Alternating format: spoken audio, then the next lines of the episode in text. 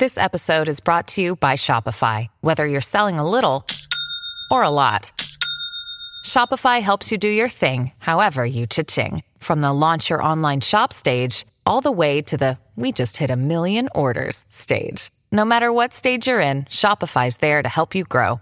Sign up for a $1 per month trial period at shopify.com slash special offer, all lowercase. That's shopify.com slash special offer. This ranger gave us a few tips about going to the bathroom up on the glacier. She told us that there is a toilet up there. She said, and oh, by the way, the view from the toilet is it's the best view of any toilet in the world.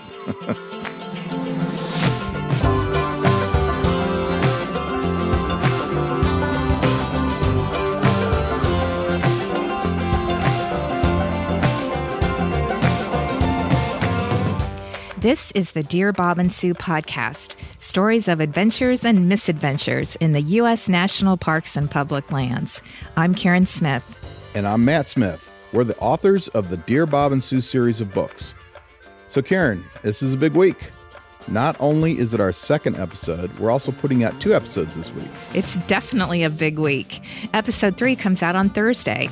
If you've already listened to episode one, you'll know that we like to break each episode into three sections.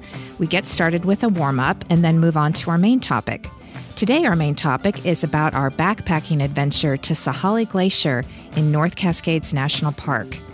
And at the end of the show, we finish up with our mailbag segment where we answer questions from listeners of the show and readers of our books. And we probably should say there might be a swear word or two in this episode, so you've been warned. Before we talk about our backpacking trip to Sahale Glacier, we start off this episode discussing whether or not it's a good idea for us to read the reviews of our books.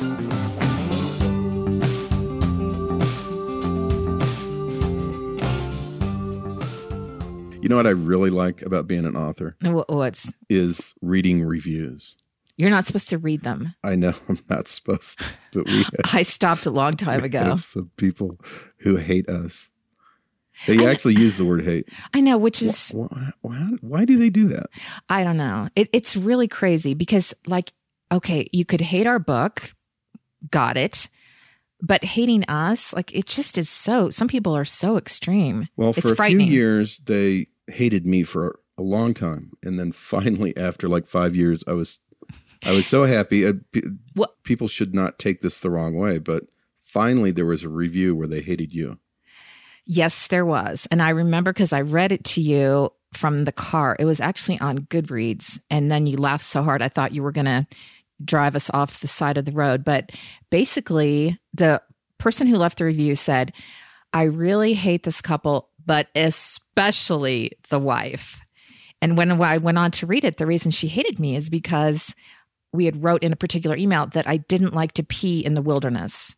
And so that's why she hated me Well, I'm and I'm here to say that you do pee in the wilderness all You- the time. You do, now. and and you seem to like it. Well, yeah. Yeah. I mean, we've changed a lot. We have changed a lot. When I used to read the reviews, you know, some of the criticisms are valid. And some people say, oh, they just rushed through the parks quickly and they didn't see all the wonderful things. And you know true. what? That's 100% true. Valid criticism. I I would give the same criticism. We yeah. we were we went too fast, but the other thing is though, when we went to all the parks the first time, we didn't have a lot of time. We had uh, we knew we were going to go back to work, so some parks we were there one day, two days, and we knew at the time we were going too fast, but we wanted to we wanted to see them all, and and since we've we've gone back to a lot of them, Right.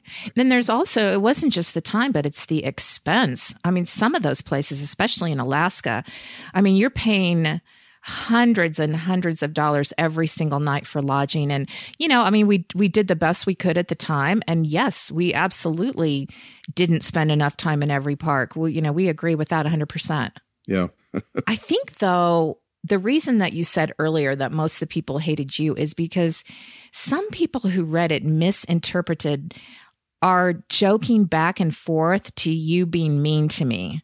Uh, they they didn't get the sarcasm, and the, I right. And I they guess they have no idea how mean you are to me. It's actually it's, it's actually a response to the that meanness that I live with every day. It's just my my feeble attempt at no, but there was a lot back of uh, self respect. A lot of sarcasm and back and forth and it was all done in love but i guess i don't know maybe these people weren't married and like they don't understand how how a couple who's been married for 30 years joke around i don't know but matt got a lot of he's abusive remarks which is like crazy so I don't know. It's tough. It's tough to read them. I stopped reading them about a year ago because it's just I don't know. I I thought a lot of them were just hurtful. I like the ones that are just one word reviews that that's just say boring.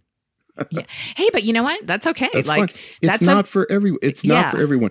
I, I I don't take that personal anymore because the bottom line is people who enjoy the outdoors and have been to a lot of the national parks and, and want to go to others, they enjoy reading the details about a park. And if you don't enjoy that, I could see how it would be boring. There's a lot of hobbies and interests that I don't have. If somebody explained to me in detail about how to do a thing I'm not interested in, I, I would think it was boring. So that's that's fine. It's it's not for everyone. We did reach over a thousand reviews on Dear Bob and Sue, and the average is 4.4. Now, 4.4 stars on Amazon. Now that's I, I don't know if that's the way you should judge whether or not the the book is is effective or not, but Well, I'm I'm pretty happy with 4.4 stars on Amazon, but um to go back for a second, one thing that some people said was with no explanation in their review, they said that we were disrespectful to the parks. So I just want to address that for a minute because that is my fault. I will take right, the you're blame. disrespectful to the park, So there were, I think, two incidences that pushing trees down. that people are referring to. And one is we were in Carlsbad Caverns and we were in the cave. And so there was this one part where the walls were white and really, really shiny. And I couldn't tell if they were wet or it was like polished stone. And I really wanted to find out. So I touched the wall with my fingertip, which you're not supposed to. And the signs say, don't touch the walls. So I touched it. I did it. Matt said he was going to um, was gonna call tell the ranger. yeah, he was going to call the authorities on me. I felt bad about it. We wrote all that, and people said, you know, disrespectful, yeah. guilty. Yes, that was wrong, and we wrote that it was wrong. So you can do it, but no one else can do it. By the way, we did go back to Carlsbad Caverns again and had a tour with the ranger, and I did apologize. and the ranger assured me that um, it was going to be okay. I hadn't, I hadn't ruined the by the cave system. I was forgiven. Good. the other incident was in Katmai, and we had just finished dinner, and I poured some wine in my. I had a cup with a lid on it. I poured some wine, and I said to Matt, "Let's go for a walk." And he said, "Well, you can't take your wine with you because you're not supposed to take food or beverages outside of your cabin." And I said, "Oh, the bears aren't interested in my Sauvignon Blanc." Oh yeah, yeah. Oh yeah. You So- almost got us killed. I know. So I talked Matt into it. Again, that was breaking a no rule. choice. We went for a walk and we hadn't gone more than 10 steps when the law enforcement park ranger appeared and she said, Ma'am, what's in your cup? Yeah. Is that water? I said, No, it's not water. And she said, Get back in your cabin. Yeah. Well, so I was busted. So you are disrespectful. I now know. that now So- that I hear about, it, I'm going to leave a negative review on our book. I'm going to give it a one Okay. star. You know what? That was a long time ago, and I learned I learned my lessons, and those things were wrong, and we wrote that they were wrong. So, you know, I feel like I've grown as a person. Have you? This And, is, uh, I'm glad you're. I'm glad you're getting this out, so everyone who thinks that I'm abusive to you. This is just a. This is just a taste of what I deal with every day. Maybe explains my behavior a little bit better. Yeah. Okay. Anyway, to all of you who've written the really nice reviews that are on Amazon, we really appreciate it, and it does mean a lot to us. Matt reads them, even if I, I don't. I read them. yeah, he reads Yeah. every single one of them. Yes. Thank you.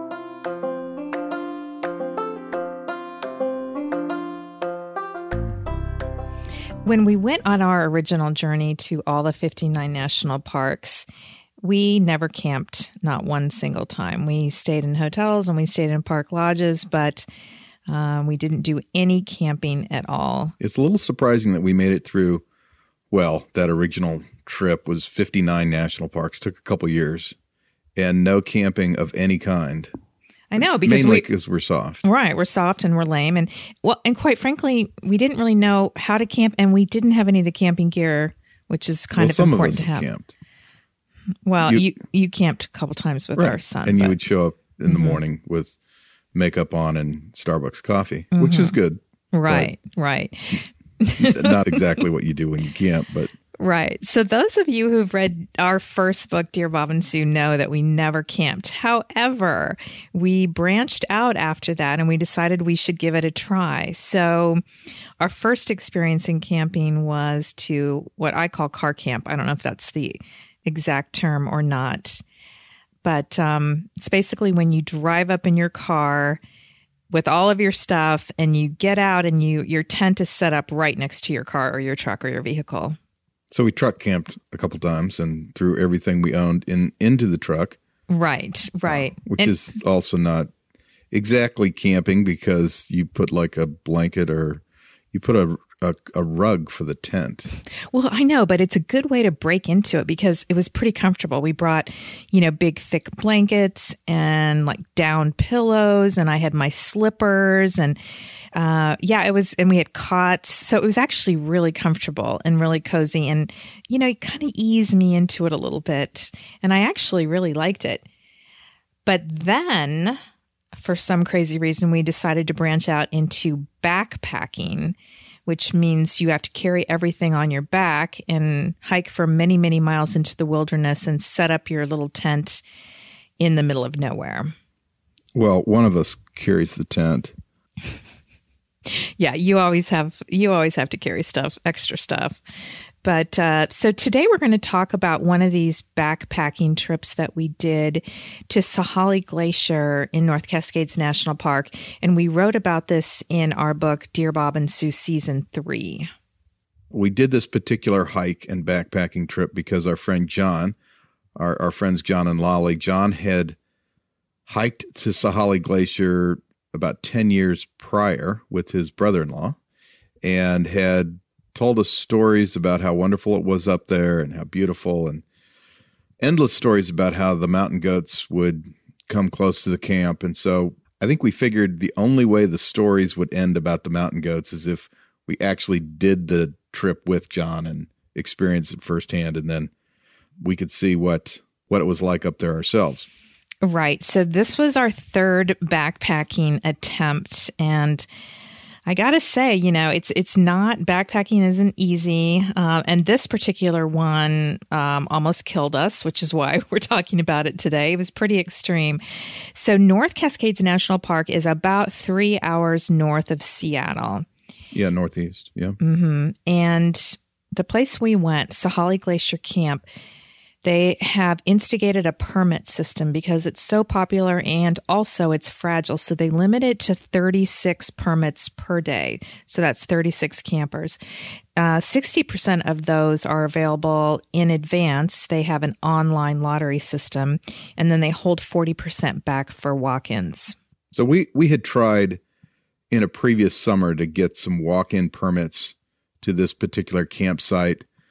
Uh, we weren't able to get them. Plus, that particular summer, there were forest fires in the area, so there's very thick smoke and, and heat. So it was probably just as well that we didn't. But this year, we were fortunate enough to get online reservations. So we had the reservation. hmm I think it helps because we put in, when we filled out the application, we put in for midweek as opposed to weekend. So I think that might be one of the reasons we won the lottery. But anyway, our plan, the, the campgrounds that we put in for, we put in for three nights. One was for Sahale Glacier, uh, the second night was for Basin Creek, and the third night was for Pelton Basin Camp. all of these campsites are fairly close to each other within a few miles so once we get got up into that region we didn't uh, have to hike too far between the the campsites Yeah, so Sahale Glacier is on the southwest part of the park,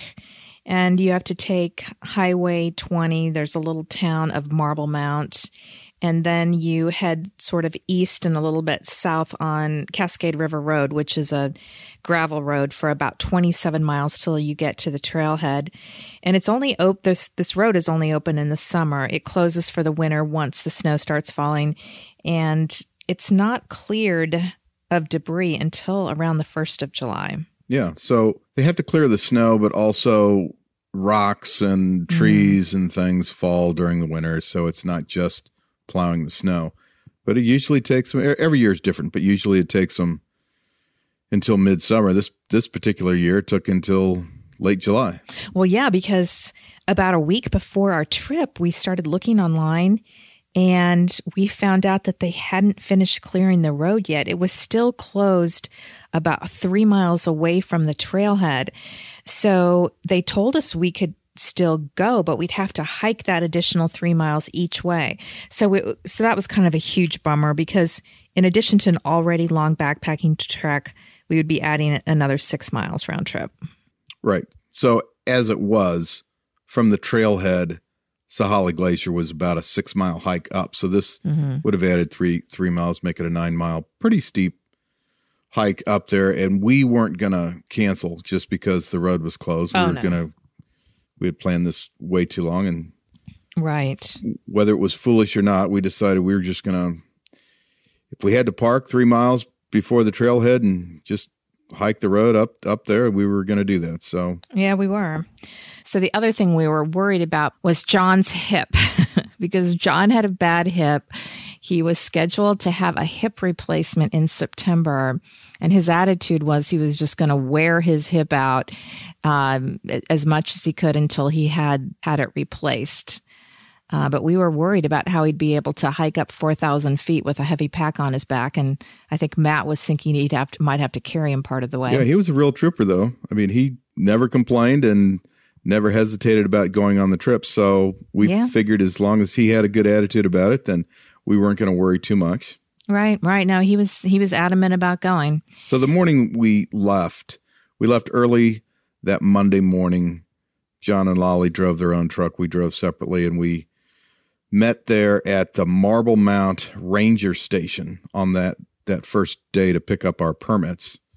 And uh, that's when we found out that morning that they actually cleared that last three miles that morning, I know. and the road was open. Gosh, that was such great news. So we did not have to schlep the extra three miles along that road. Yeah, that was definitely a bonus. And then a Huge bonus. We also were able to talk to the ranger there at the ranger station in Marblemount uh, for a while. The young woman who was the ranger on duty there had been up to this campsite, I think the day before, and she told us a little bit about the trail. The trail was fairly clear of obstacles, except there was one area that had a snow bridge across a creek. And that snow bridge was, it was finally late enough in the summer where it was melting to the point where it was pretty treacherous to cross over this this particular creek partway up up the hike, and uh, she she told us to be careful of that. Um, right, and right. then she she told us about the the goats. Of course, there's mountain goats, and she said, "Yeah, there's those goats can be kind of aggressive up there, but if they get too close, you can just shoo them away." Yeah, so that was a little concerning because we have a pretty healthy respect for wildlife, especially uh, mountain goats.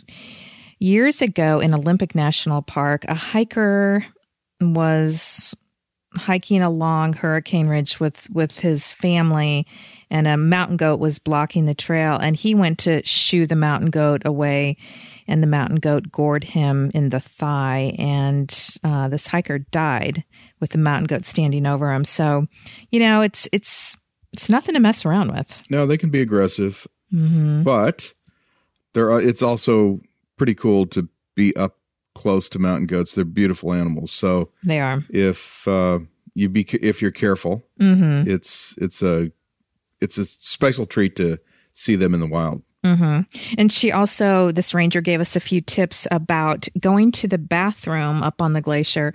She told us that there is a toilet up there, but it's only for number two. And so you're just supposed to pee. You're supposed to urinate anywhere. Yes, Uh, but a- not away, on the away, toilet. Yeah, away from except the toilet. Right, Pee right. anywhere you want except the toilet. Uh, right. What else did I- she I- say about the well, toilet? you She- do. You, you know, you don't go close to the campsites, of course, but Yeah. uh, oh, she said that uh, she said, and oh, by the way, the view from the toilet is it's the best view of any toilet in the world. Right. she, she was she was not sure how she could uh, verify that claim, but she said no one's ever uh, said that she's wrong. So we had that to look forward to. We did, for sure. So we had our permits and we drove the 27 or so miles to the trailhead. And I have to say, just getting out of the truck and looking at the scenery at that point was spectacular. If we had hiked zero distance, it was incredible. You remember that? How, Yeah, it's beautiful in the parking lot at the trailhead. The mountains rise nearly vertically right from the the parking lot, and we could hear this rumbling. We would look around, and there were glaciers hanging from the different parts of the mountains, and every now and then we would see the parts of the glacier calving off and crumbling down the mountain. And of course, you know, five ten seconds later, we would hear hear the rumble. It was just spectacular. B- incredible waterfalls coming off I know. the mountains. It Um, was it was yeah. absolutely It was stunning. spectacular sight. hmm So we hoisted our packs and we started up. Most of the way, the first stop is Cascade Pass, and it's about 3.7 miles to get up to Cascade Pass. And a lot of folks do that as a day hike. So we, there were a lot of switchbacks to get up there. Pretty much the And that's whole. not an easy hike. Just no, it was part. steep. Yeah, And- it's steep, and, and the the packs. We were feeling it. Mm-hmm. we we got up there in, in pretty good shape. Even John, he Mm-hmm. we were going a little bit slower than normal, but and Mm-hmm. and stopped a few times along the way. But um, yeah, we got up to Cascade Pass in in pretty good shape and incredible view up there. Oh there. my gosh, it's like it was like sound of music Sound of when you get up view. there. And they have these uh, sort of large boulders that people can sit on. So we took our packs off, we had a snack, and we rested, and then we set off again. Hey, it's Kaley Cuoco for Priceline. Ready to go to your happy place for a happy price? Well, why didn't you say so? Just download the Priceline app right now and save up to 60% on hotels. So, whether it's Cousin Kevin's Kazoo concert in Kansas City, go Kevin, or Becky's Bachelorette Bash in Bermuda, you never have to miss a trip ever again. So, download the Priceline app today. Your savings are waiting. Go to your happy place for a happy price. Go to your happy price, Priceline. Yeah, and we knew starting out that the whole hike was about six miles. Mhm, And 4,000 feet elevation gain. Right. And so we're at Cascade Pass almost four miles into it. So we're thinking, okay, we have a couple miles left. Yeah, which is really nothing. It's- if you said you have two much, miles left, Right. it's- And we already come yeah. up qu- uh, quite a bit of elevation. So we were thinking that uh, the last couple miles wouldn't be that tough. And, and for the first 10, 15 minutes, it wasn't. We came pretty soon after that, we came to the snow bridge and it was, it was just melted enough that if we tried to cross it, we probably would have fallen in the creek and died. So it didn't look all that treacherous, but we had to we had to make a decision. We had to either hike down the hill about 50 or 100 feet or up the hill 50 or 100 feet to get to a spot where we could cross the creek and then hike back to the trail. And it didn't look that difficult, but we almost died doing it. Oh my God. Well, yeah. So we're on the slope of a mountain that this creek is running down. So as Matt said, we either had to hike up the mountain and try to find a place to cross or down. And it's pretty steep and we have these heavy packs on and it's thick with these bushes that we had to push our way through and we had to hang on to them It was because slippery, it was soggy. it was soggy and slippery and we i was clinging onto them to keep from falling down the mountain i mean it was really really difficult with Oh, it those took us a half on an hour to do. Oh my God, And then just we get tiny we little- just we climb back up to the trail and then look back, and we had it's like a hundred feet that we had come, and it took a half an hour, and we were exhausted. oh so, my god i was sweating like a pig Yeah, yeah. So that that was a little bit of a trick, and uh, but then we continued on. Soon after that, it started getting a lot steeper. Uh, it it turned basically into like stairs. Yeah. They were they were like marble rock stairs that we were Mhm. going up, and switchbacks of stairs up, up, up. And at that point where those stairs were, there were no trees. We were in full sun, which, and you know, now it's like one o'clock in the afternoon. So it was hot and sunny and we started dragging. yeah. And then at, at that point, John was uh, feeling his hip quite a bit and he was falling behind a little bit, but we could still see him and we could even like he was close enough that we could yell to him. And so Lolly stayed with him, went slower. And we finally got to the this the top of of that steep area where it leveled off. And John and Lolly were they were maybe 100 yards, 200 yards behind us. And at that point, I thought, well, we must be like a mile away. Mm-hmm. And the trail had flattened out. So I was thinking, well, this is going to be an easy mile hike. We'll go.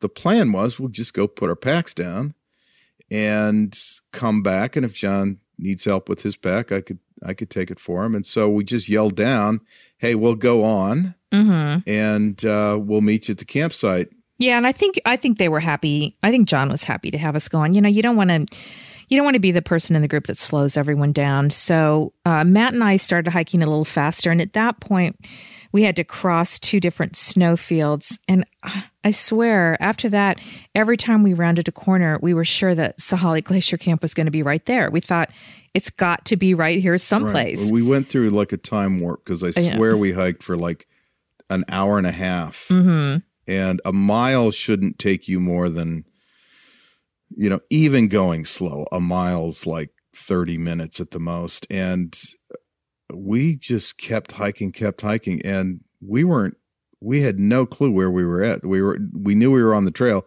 We kept passing people and uh, well people were people were coming down. Right. There was some people had gone up earlier in the day hiked all the way up to the the campsite and were coming down. They just did it as a day hike. And of right. course, if you don't have a pack on and you're just just carrying water, yeah, uh, you you can travel a lot faster. So we met a few groups coming back, and and finally, one of the groups coming down, we asked them. You know, where the hell are we? are we even close to the campsite? And and they gave us this look like you you no, you're not even close. Mm-hmm.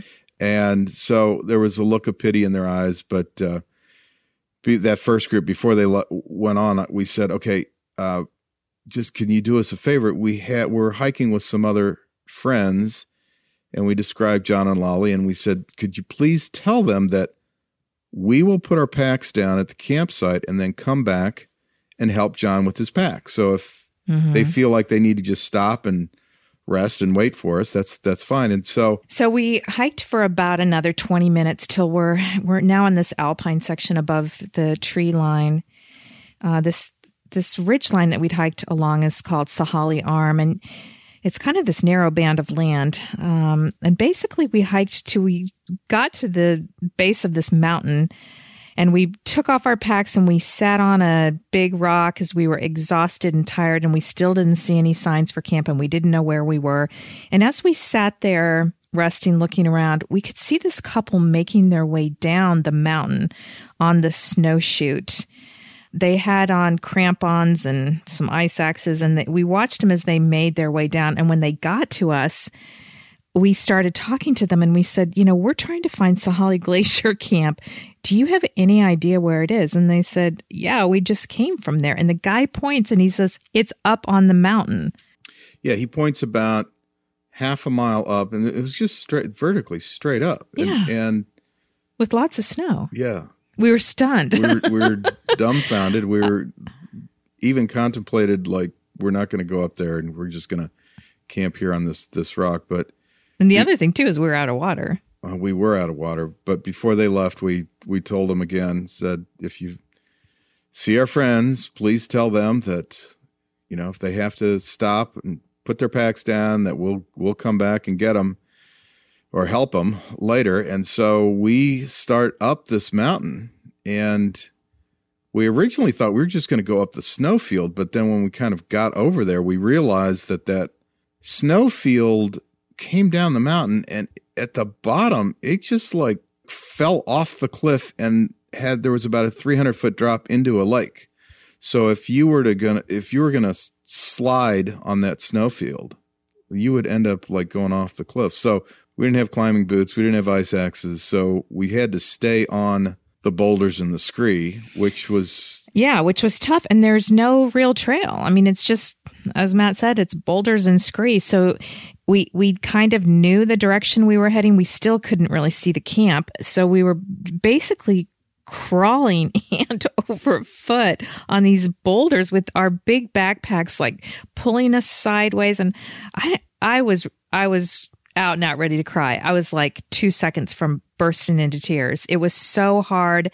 we were about halfway up that last vertical area and then we saw another person come down and this guy he was he was walking briskly i think he may have even been whistling he was oh yeah, having he was just like a great day and, and having no trouble looked like he had no Uh-huh. probably no trouble getting up there and no trouble coming down and so he stopped and we were desperate he he stopped uh and, and talked to us and we said we're not sure that like we can make it up there and he and he was very encouraging and very positive you can do it you can you just rest and be Mm-hmm. careful and and you can do it and then he said but it's treacherous Yeah. like So we were but like, you, but you also could no die. shit, it's Yeah. treacherous. We we felt like we were going to fall off the side of this mountain at any time.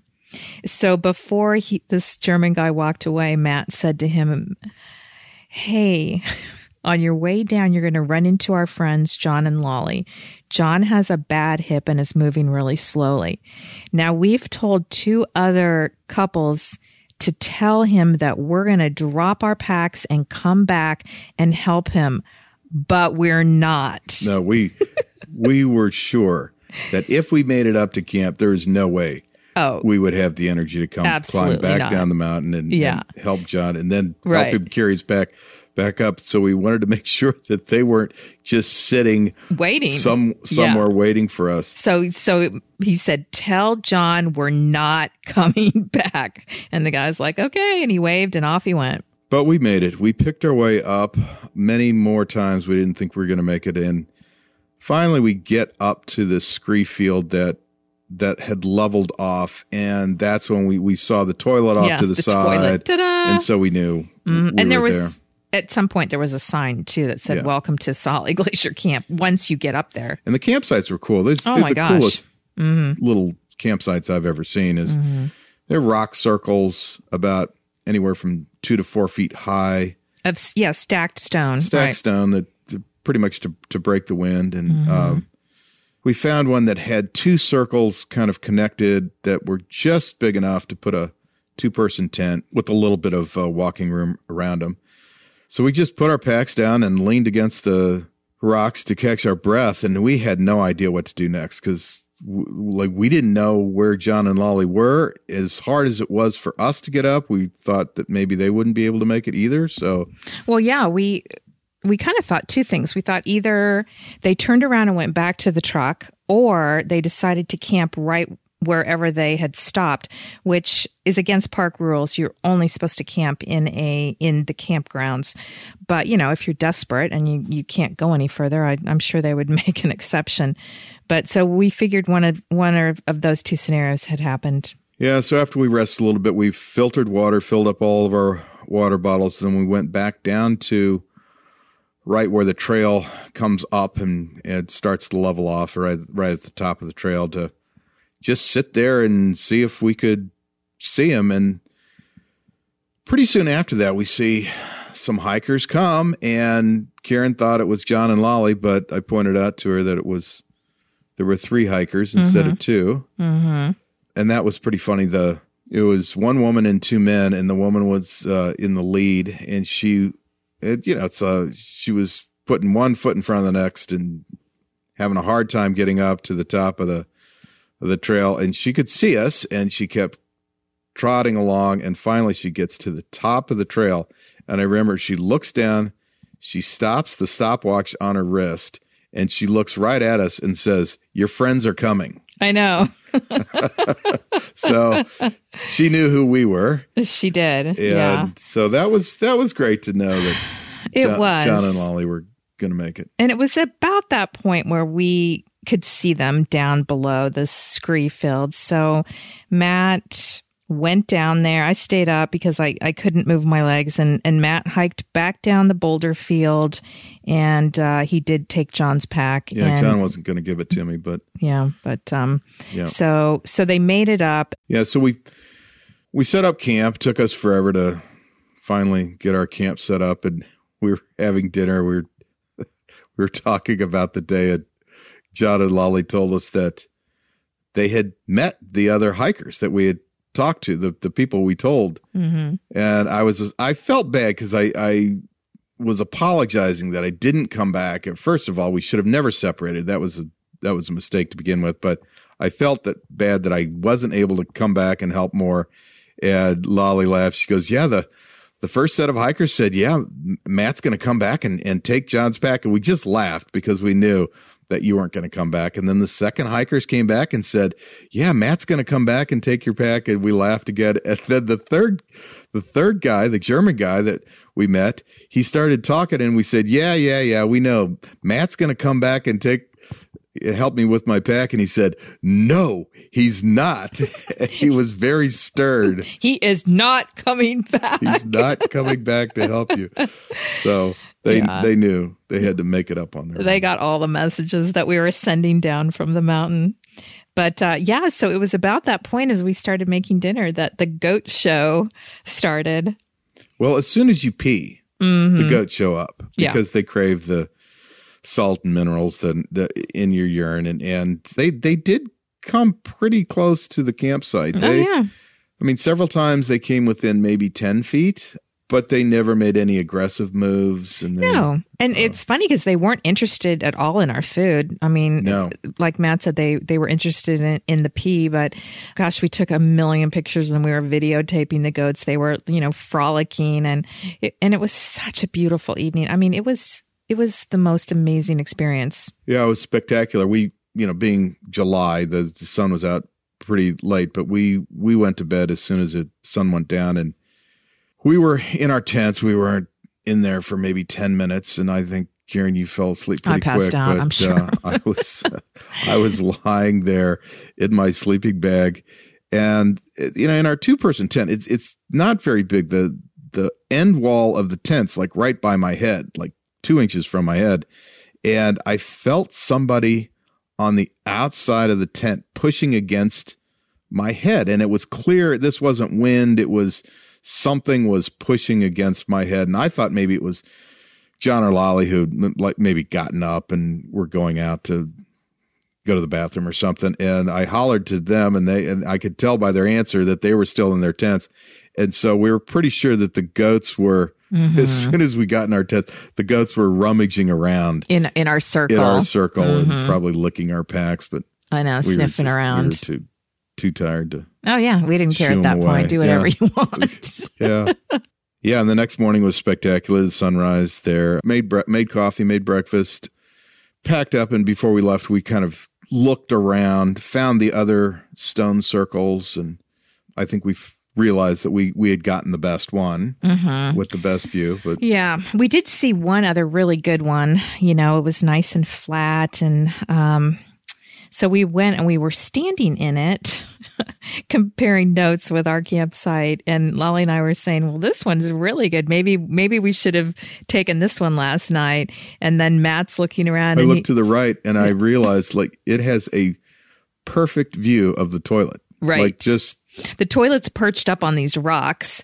Of course, nothing is covering the toilet. You're just sitting out in the open. And I have to say that from that vantage point, that is the probably the best looking view of any toilet I could ever imagine. Yes, the Yeah. best toilet view in the world. The Yeah. ranger was correct.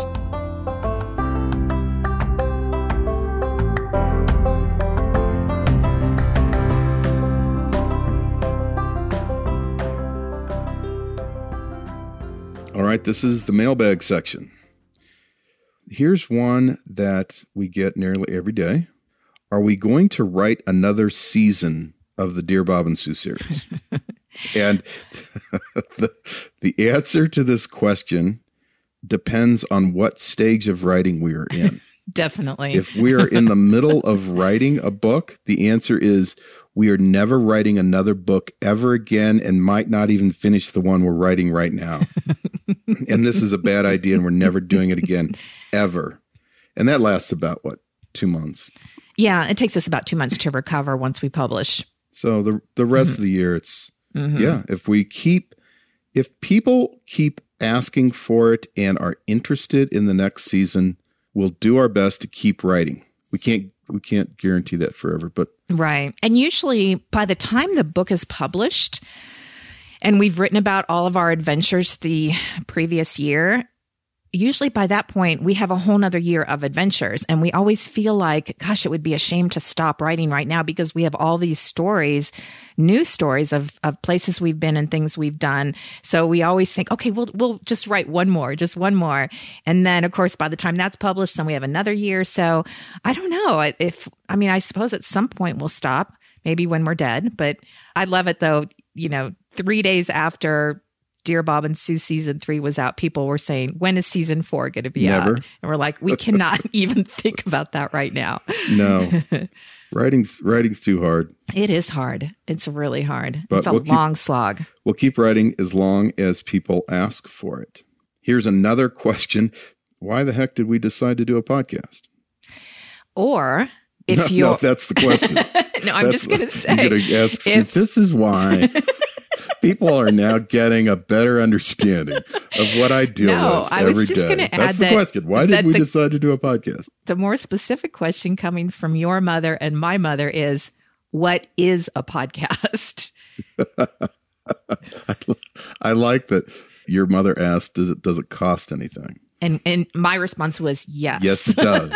it's a hundred dollars an episode. Uh-huh. Send me the check. Well, no, she has to send me the check. I will put it in her account and make sure, and then she can go on to wherever she gets her podcast. But she Mm-hmm. has to every episode. Well, actually, every time she listens. So if she listens to the episode twice, that's That's two hundred dollars. two one hundred dollar checks. Yes, I'll let her know. yeah. I'm sure okay. the check is in the mail. So we didn't answer the question. Why? Okay. Why did we? Why did we decide to do a podcast? We decided to do a podcast because we felt like it was a quicker way to get some of our stories out than writing, which, as we said previously, is kind of a long slog from when we It's have. soul sucking. It is soul sucking. And from when we actually have the experience to when it gets out in a book is, you know, it's at least a year. But when we do a podcast, we can sit down and talk about something that happened last week. So I don't know. We thought it'd be a fun way just to talk about some of the adventures in our books and also some things that we haven't written about yet. Right. And it's a more immediate way to connect with the audience. Writing, I just find, I feel it's harder to communicate in written form because people can't, they can't really get the tone of your voice. They don't know if you're being sarcastic or being serious. you know, we have to specifically write down the dialogue that we had between the two of us and and as opposed to just sitting here with a microphone. So for us this is way Do you easier. have a microphone? I- okay. Yeah. Got it. It's this is easy for us. It's probably not really easy for our producer because he has to edit out a whole bunch Yeah. of stuff and make us sound coherent, but it's it's pretty easy for us. Did the stuff in your books really happen? Did all the stuff in your books really happen? Yes, They did. there's the answer. Every single one of them. Well, what I I do tell people, like the dialogue is not it's not a transcript. It's it's not like we recorded our dialogue and and then we're typing it. We we clean it up, and and sometimes Well, we have to. we, we have to because We have yeah, to take out the you- swear you words. swear a lot, so I have to take all those out, and then we're also trying to make each of the emails in the books a certain length and kind of fit together. We don't want to overload like too many humorous things in one email and then none in another. So sometimes we might have to take, for instance, a dialogue that happened on a different day and put it in a different email when when it didn't happen. But yeah, Mhm. it's that this stuff is actually some ironically some of the stuff that people think was made up is actually almost verbatim. We had an editor one time. She gave us this feedback. She said, "This is this scenario is is not believable. like We, we know. happened exactly the way we wrote it. So I will say, though, I will say that sometimes Matt exaggerates a little bit. oh, Karen exaggerates all the time. No, what I'm still a little bit upset about is in the first book when we were in the Virgin Islands and our it was raining pretty much inside of our hotel room and everything was was, wet humid. all the time and Matt started an email saying Karen woke up with diaper rash. Yeah, Okay. and you did. No, I did not have diaper rash. Okay, so you had you had an itchy bottom. Okay, is that even anybody's business? Yeah, That's the other thing is I feel like sometimes you write about stuff that is like a little bit too much information. No, I thought that was pretty descriptive. it's human. That's you what should happens. see you should see the stuff that I edit out that Matt puts in there. there are some times when Uh-huh. the writing can it can get a little boring writing all day every day for weeks on end so i will put writing just to see if just to test whether or not you're actually reading it while you're editing The phrase Matt, you cannot say that i can is- hear happens a lot in our I. I, I will print it out i will give it to her and i could hear from three rooms away you I can hear the shriek. i could i could tell if you've actually read it and sometimes you don't so yeah the stuff that happened in our books actually happened it's it's edited it's cleaned up